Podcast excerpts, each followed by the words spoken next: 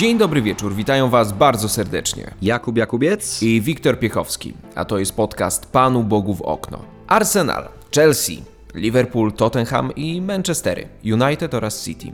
Każda z tych drużyn mierzy się z innymi problemami wewnątrz zespołu. Brak współpracy na linii trener i zarząd, odejście kluczowego zawodnika, przyjście nowej gwiazdy, zmiana trenera, a do tego napór ze strony drużyn aspirujących do elity, jak Brighton czy Brentford. Gdzie nas prowadzi tegoroczna batalia o tytuł mistrza Anglii? I kto w tym wyścigu ma najwięcej szansy na sukces? Panie Jakubie, co nam może powiedzieć mecz moim zdaniem najlepszy w tej kolejce pomiędzy Manchesterem City a Liverpoolem. Może nam to spotkanie równocześnie powiedzieć bardzo wiele, a równocześnie nic, bo jesteśmy cały czas na starcie sezonu. Jest siedem rozegranych kolejek, natomiast mimo wszystko wydaje mi się, że z tych siedmiu kolejek możemy pewne rzeczy wywnioskować. A wywnioskować możemy to, że Liverpool, nawet kiedy w spotkaniu nie jest tą silniejszą stroną i nawet kiedy boryka się z różnymi problemami, potrafi ukłuć rywala, a równocześnie nawet w takich niesprzyjających warunkach dowieść chociaż ten jeden punkt. Liverpool jest jedynym zespołem w tym sezonie Premier League,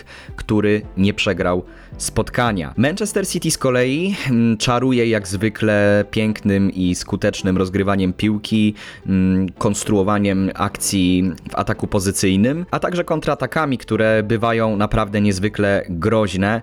Nadal Stara Gwardia jest y, w gazie, jest w uderzeniu, choć to spotkanie wydaje mi się, że mogłoby się dla Manchesteru City potoczyć znacznie lepiej, a też potknięcia Manchesterowi City w tym sezonie również się już zdarzyły. I tak oto, pomimo tego, że Liverpool jest drużyną niepokonaną, a Manchester City wydaje mi się, że gra nadal najlepszą piłkę na wyspach.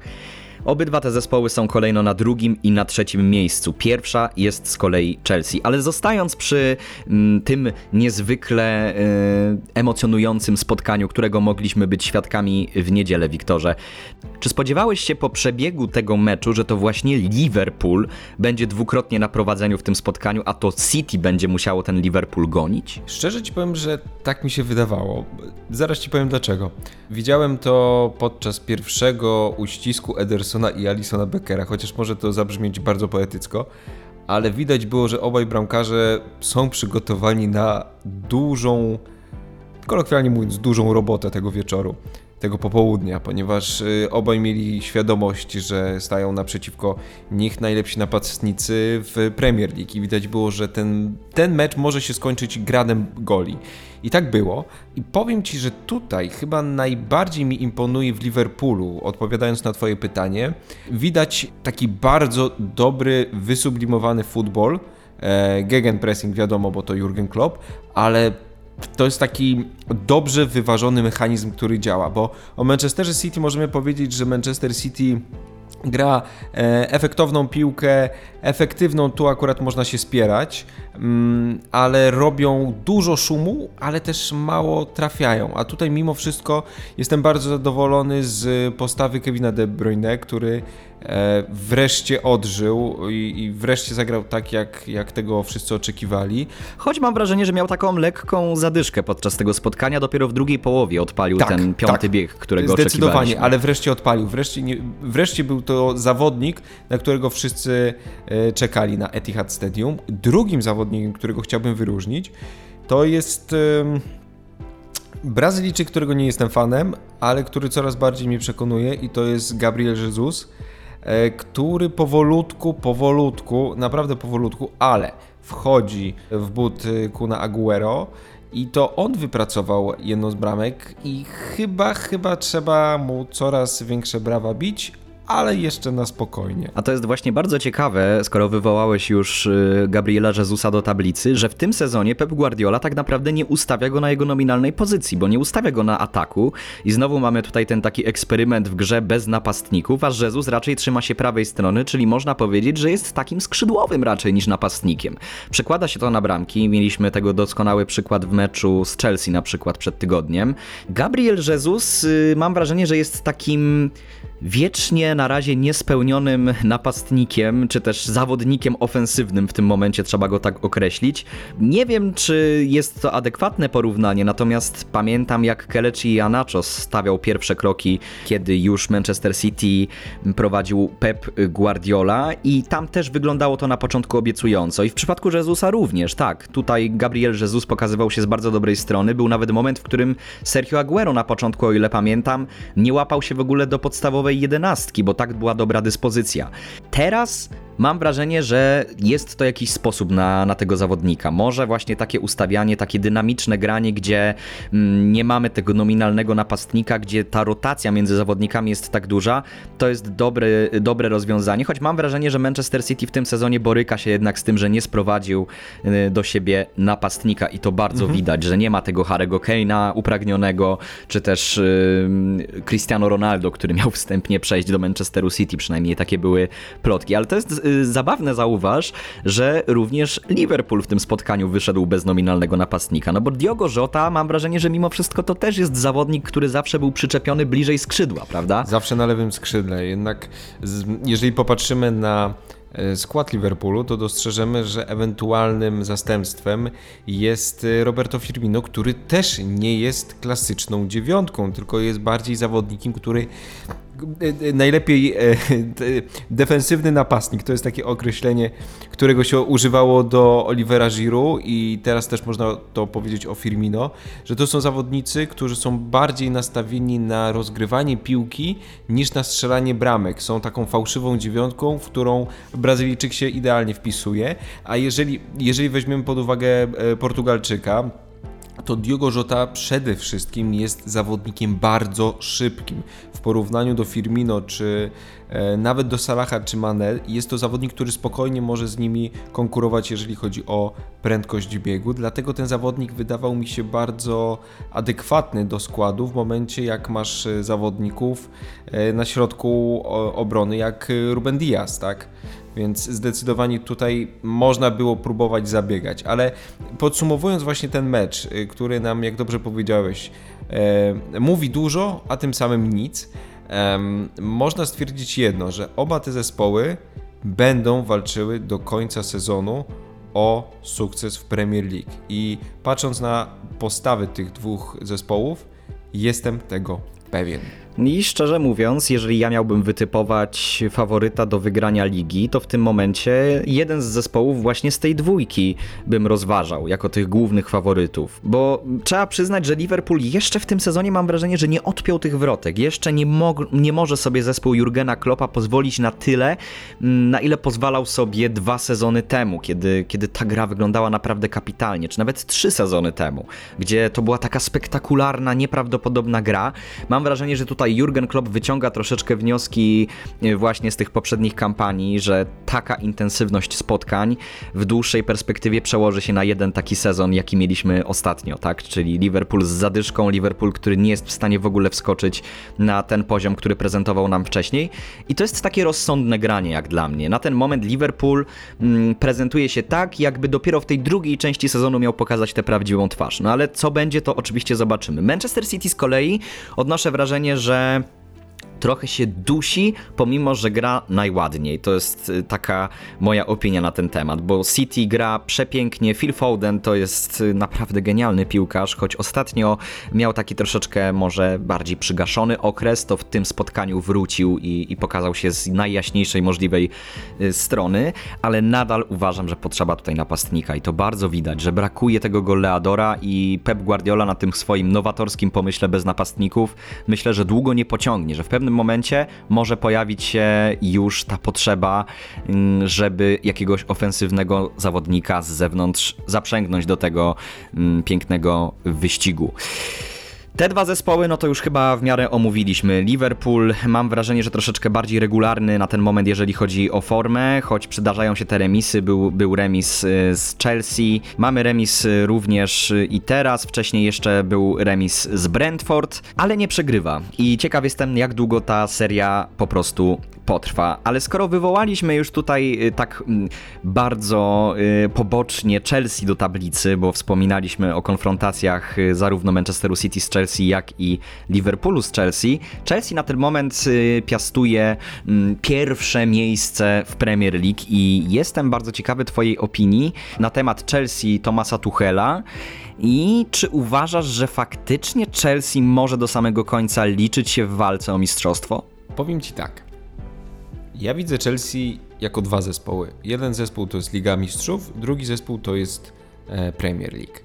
Ostatni mecz z Juventusem Turyn w Champions League pokazał, że tą drużynę można przechytrzyć i to bardzo prostym sposobem, po prostu szybkością Federico Chiesy i też dobrą defensywą i ustawieniem w środku pola.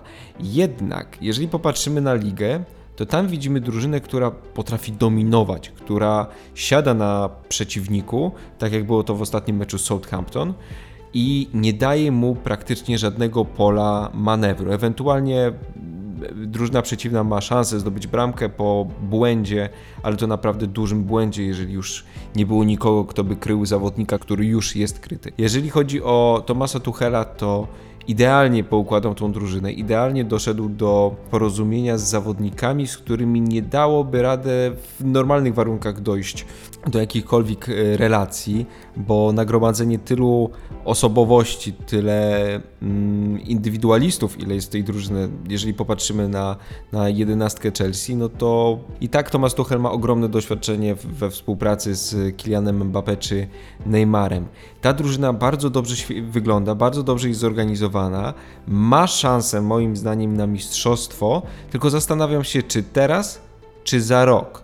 Dlaczego za rok? Dlatego, że za rok może być już idealna pod względem zawodników, którzy dojdą jeszcze do tej drużyny. Teraz y, linia obrony, ona dobrze funkcjonuje, ale tam jeszcze brakuje takiego e, człowieka, który mm, na prawym skrzydle będzie jeszcze lepszym pomocnikiem dla Aspiliquety czy dla e, Risa Jamesa.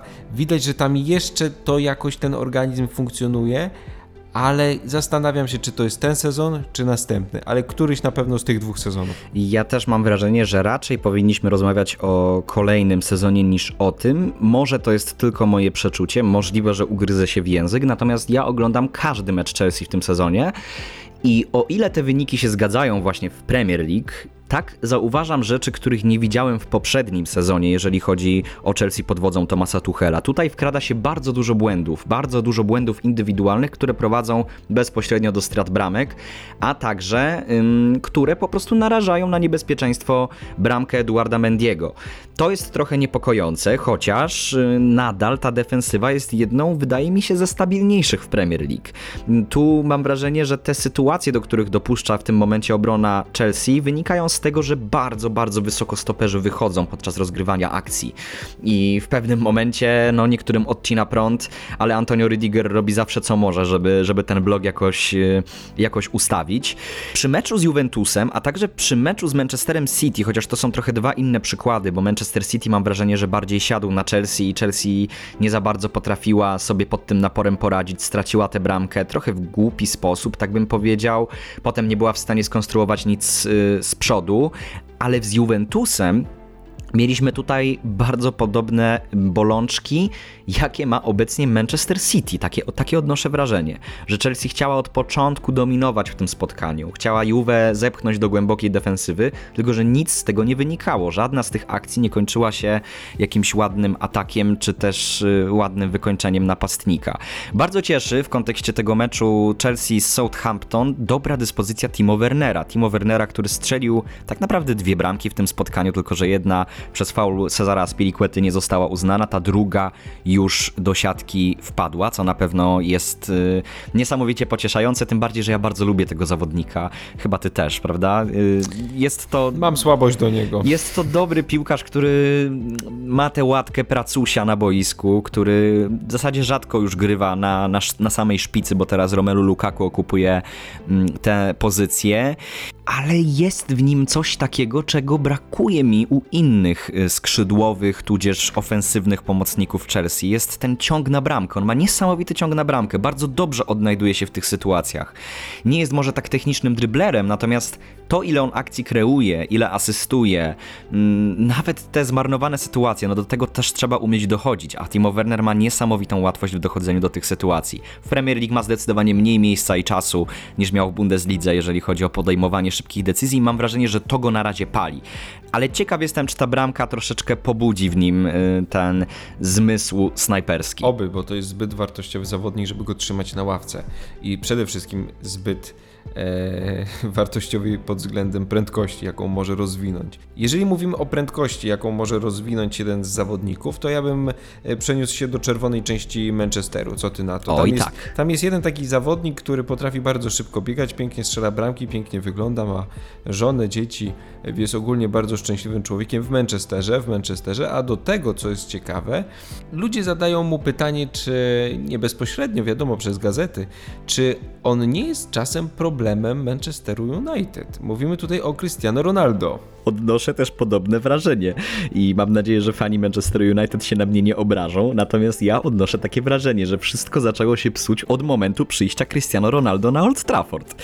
Oczywiście, że Cristiano Ronaldo strzela najwięcej bramek. Rzecz jasna, no przecież to jest wybitny piłkarz, to jest piłkarz klasy światowej, ale mam takie wrażenie, nieodparte, że tak jak trochę to wróżyliśmy podczas przychodzenia Cristiano Ronaldo, że trochę została zaburzona ta hierarchia i ta układanka Ole Gunnara Solskiera, która na początku sezonu błyszczała. Dzisiaj oglądałem przegląd prasy włoskiej, który jest y, jak codziennie na e, kanale e, Amici Sportivi, który bardzo serdecznie pozdrawiamy. I tam właśnie przytoczono bardzo ciekawą grafikę, która pokazywała jak zawodnicy Juventusu Turyn po odejściu Cristiano Ronaldo zaczęli strzelać. Nagle jest tych zawodników nie 3-4, tylko 8. Już mówimy po kilku pierwszych kolejkach. Tutaj nagle widzimy, że Cristiano Ronaldo znowu jest tym zawodnikiem, do którego są prowadzone wszystkie piłki. I powiem Ci, że to akurat możemy bardzo często zobaczyć w meczach e, Portugalii. Reprezentacja tego kraju zawsze gra na Cristiano Ronaldo. E, na tych mistrzostwach, które odbyły się w 2021 roku, e, widać było, jak to jest po prostu nieudolne. I pytanie, czy Ole Gunnar Solskjaer pierwszy poleci, czy może jednak Cristiano Ronaldo przekona się do jego wizji gry tak, żeby cały zespół grał, bo pamiętajmy o tym, że Manchester United w zeszłym sezonie robił wrażenie na kibicach tylko ze względu na to, że grał zespołowo, że był to jeden piękny, wielki, szeroko grający organizm. Ja myślę, że tutaj nie ma co rozpatrywać tego y, w kategoriach, czy Cristiano Ronaldo przekona się do wizji, bo Cristiano Ronaldo po prostu jest takim piłkarzem. To jest piłkarz, który lubi skupiać całą energię zespołu i wysiłek zespołowy na sobie. To jest człowiek, który przede wszystkim, oczywiście, że walczy dla drużyny, ale pierwszej kolejności jest bicie różnych rekordów. Takie odnoszę wrażenie. Ja bardzo lubię Cristiano Ronaldo i proszę mnie tutaj nie rugać teraz w komentarzach, bo Cristiano Ronaldo jest absolutnie jednym z najwybitniejszych piłkarzy w historii. Jednak patrząc w kontekście całego zespołu, jest to odrobinę, uważam, toksyczne, kiedy skupiamy grę tylko na jednym piłkarzu, a takie odnoszę wrażenie, bo kilka spotkań Manchester United już zdarzyło mi się obejrzeć y, w tym sezonie, zarówno w Lidze Mistrzów, jak i w Lidze Angielskiej. Ten ostatni mecz z Evertonem, co prawda Cristiano Ronaldo nie grał w nim od pierwszej minuty, był Edinson Cavani y, na szpicy postawiony. Antony Martial zagrał bardzo dobre spotkanie, przynajmniej w pierwszej połowie, strzelił gola i to całkiem ładnego. Też tutaj wydaje mi się, że Jordan Pickford mógł się troszeczkę lepiej y, przy tej sytuacji zachować.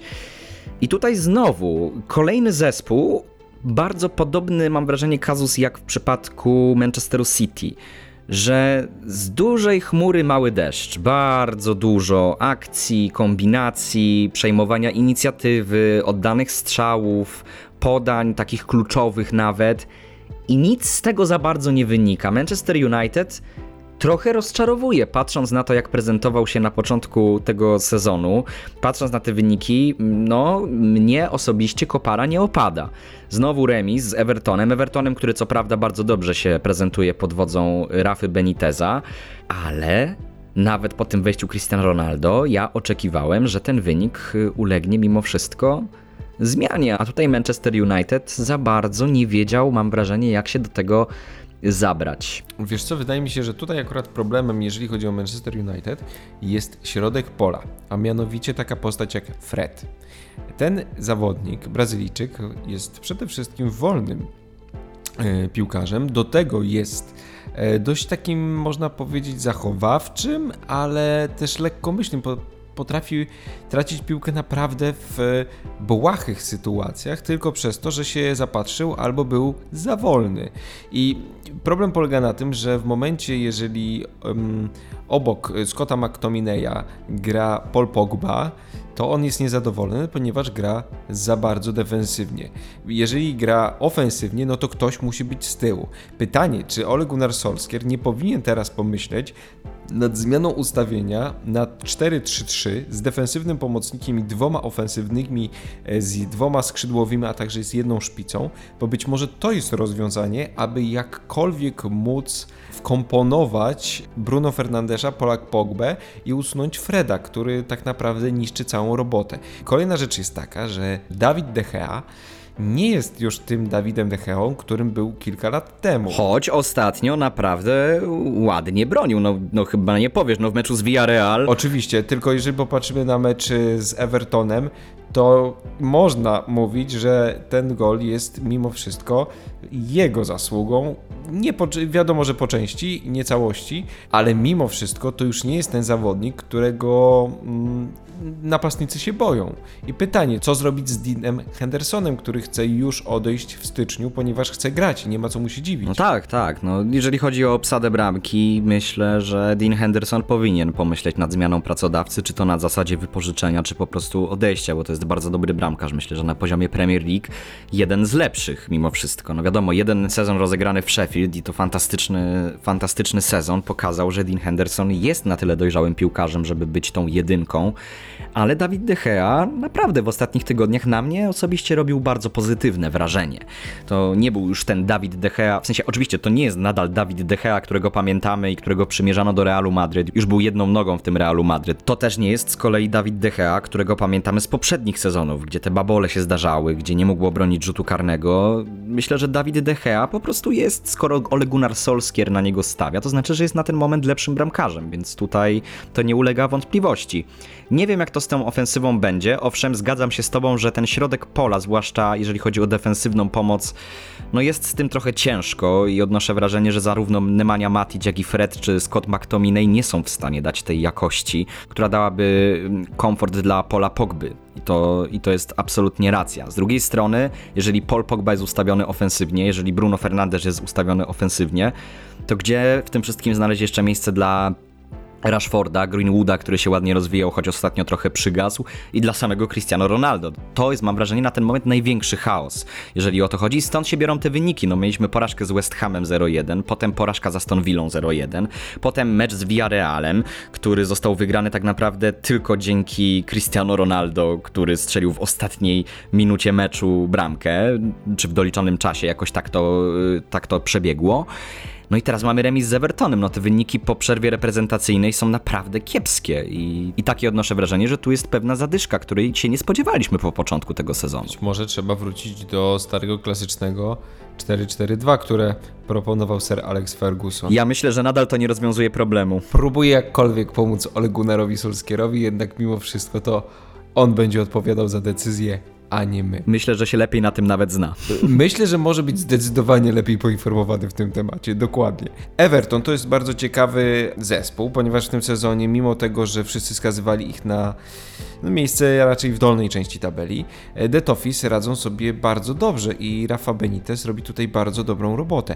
Jednak chciałbym zaznaczyć jedną rzecz, że chyba zasługą tego wszystkiego i dobrej postawy jest usunięcie zawodnika, który miał być gwiazdą, a okazał się niestety nie gwiazdą, a bardziej humorzastą postacią. Mówię tutaj o Jamesie Rodriguezie. Gra teraz y, na Bliskim Wschodzie, jego już poważna piłka nie dotyczy.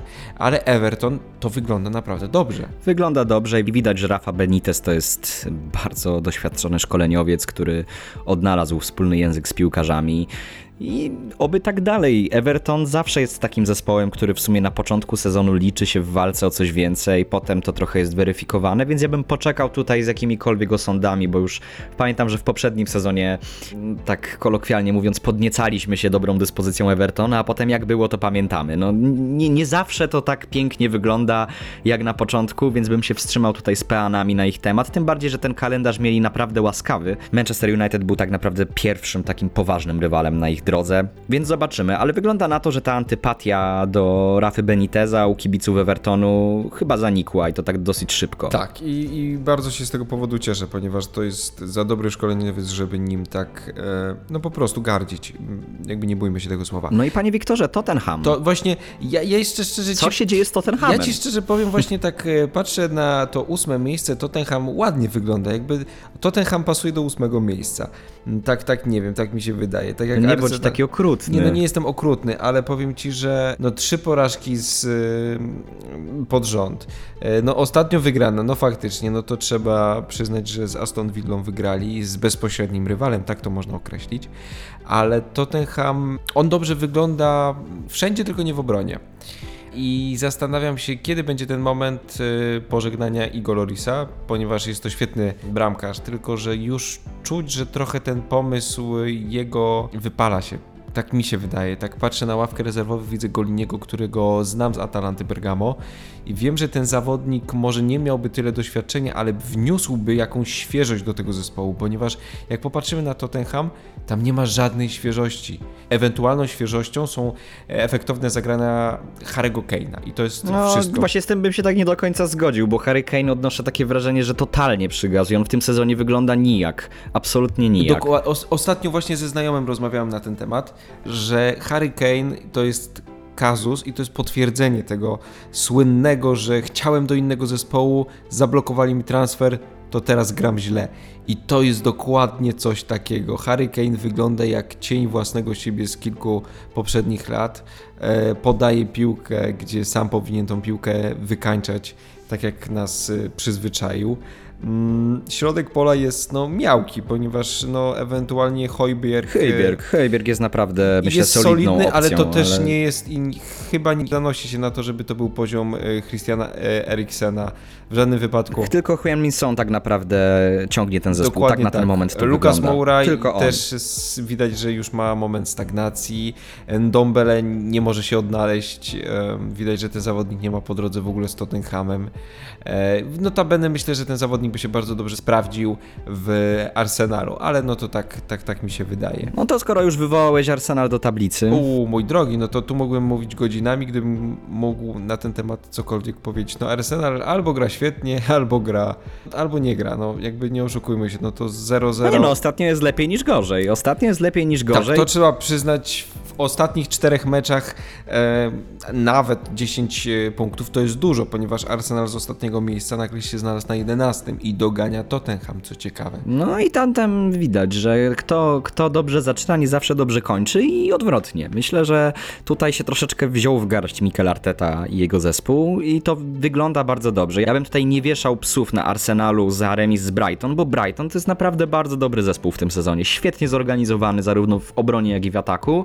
I to jest taka nowa rewelacja Premier League. No to zazwyczaj mamy tak. Co sezon jest jakiś zespół, który jest rewelacją. Brighton jest takim nowym Southampton, powiedzmy, czy nowym West Hamem. No to, to jest bardzo, mhm. bardzo dobry sezon tak. Brighton.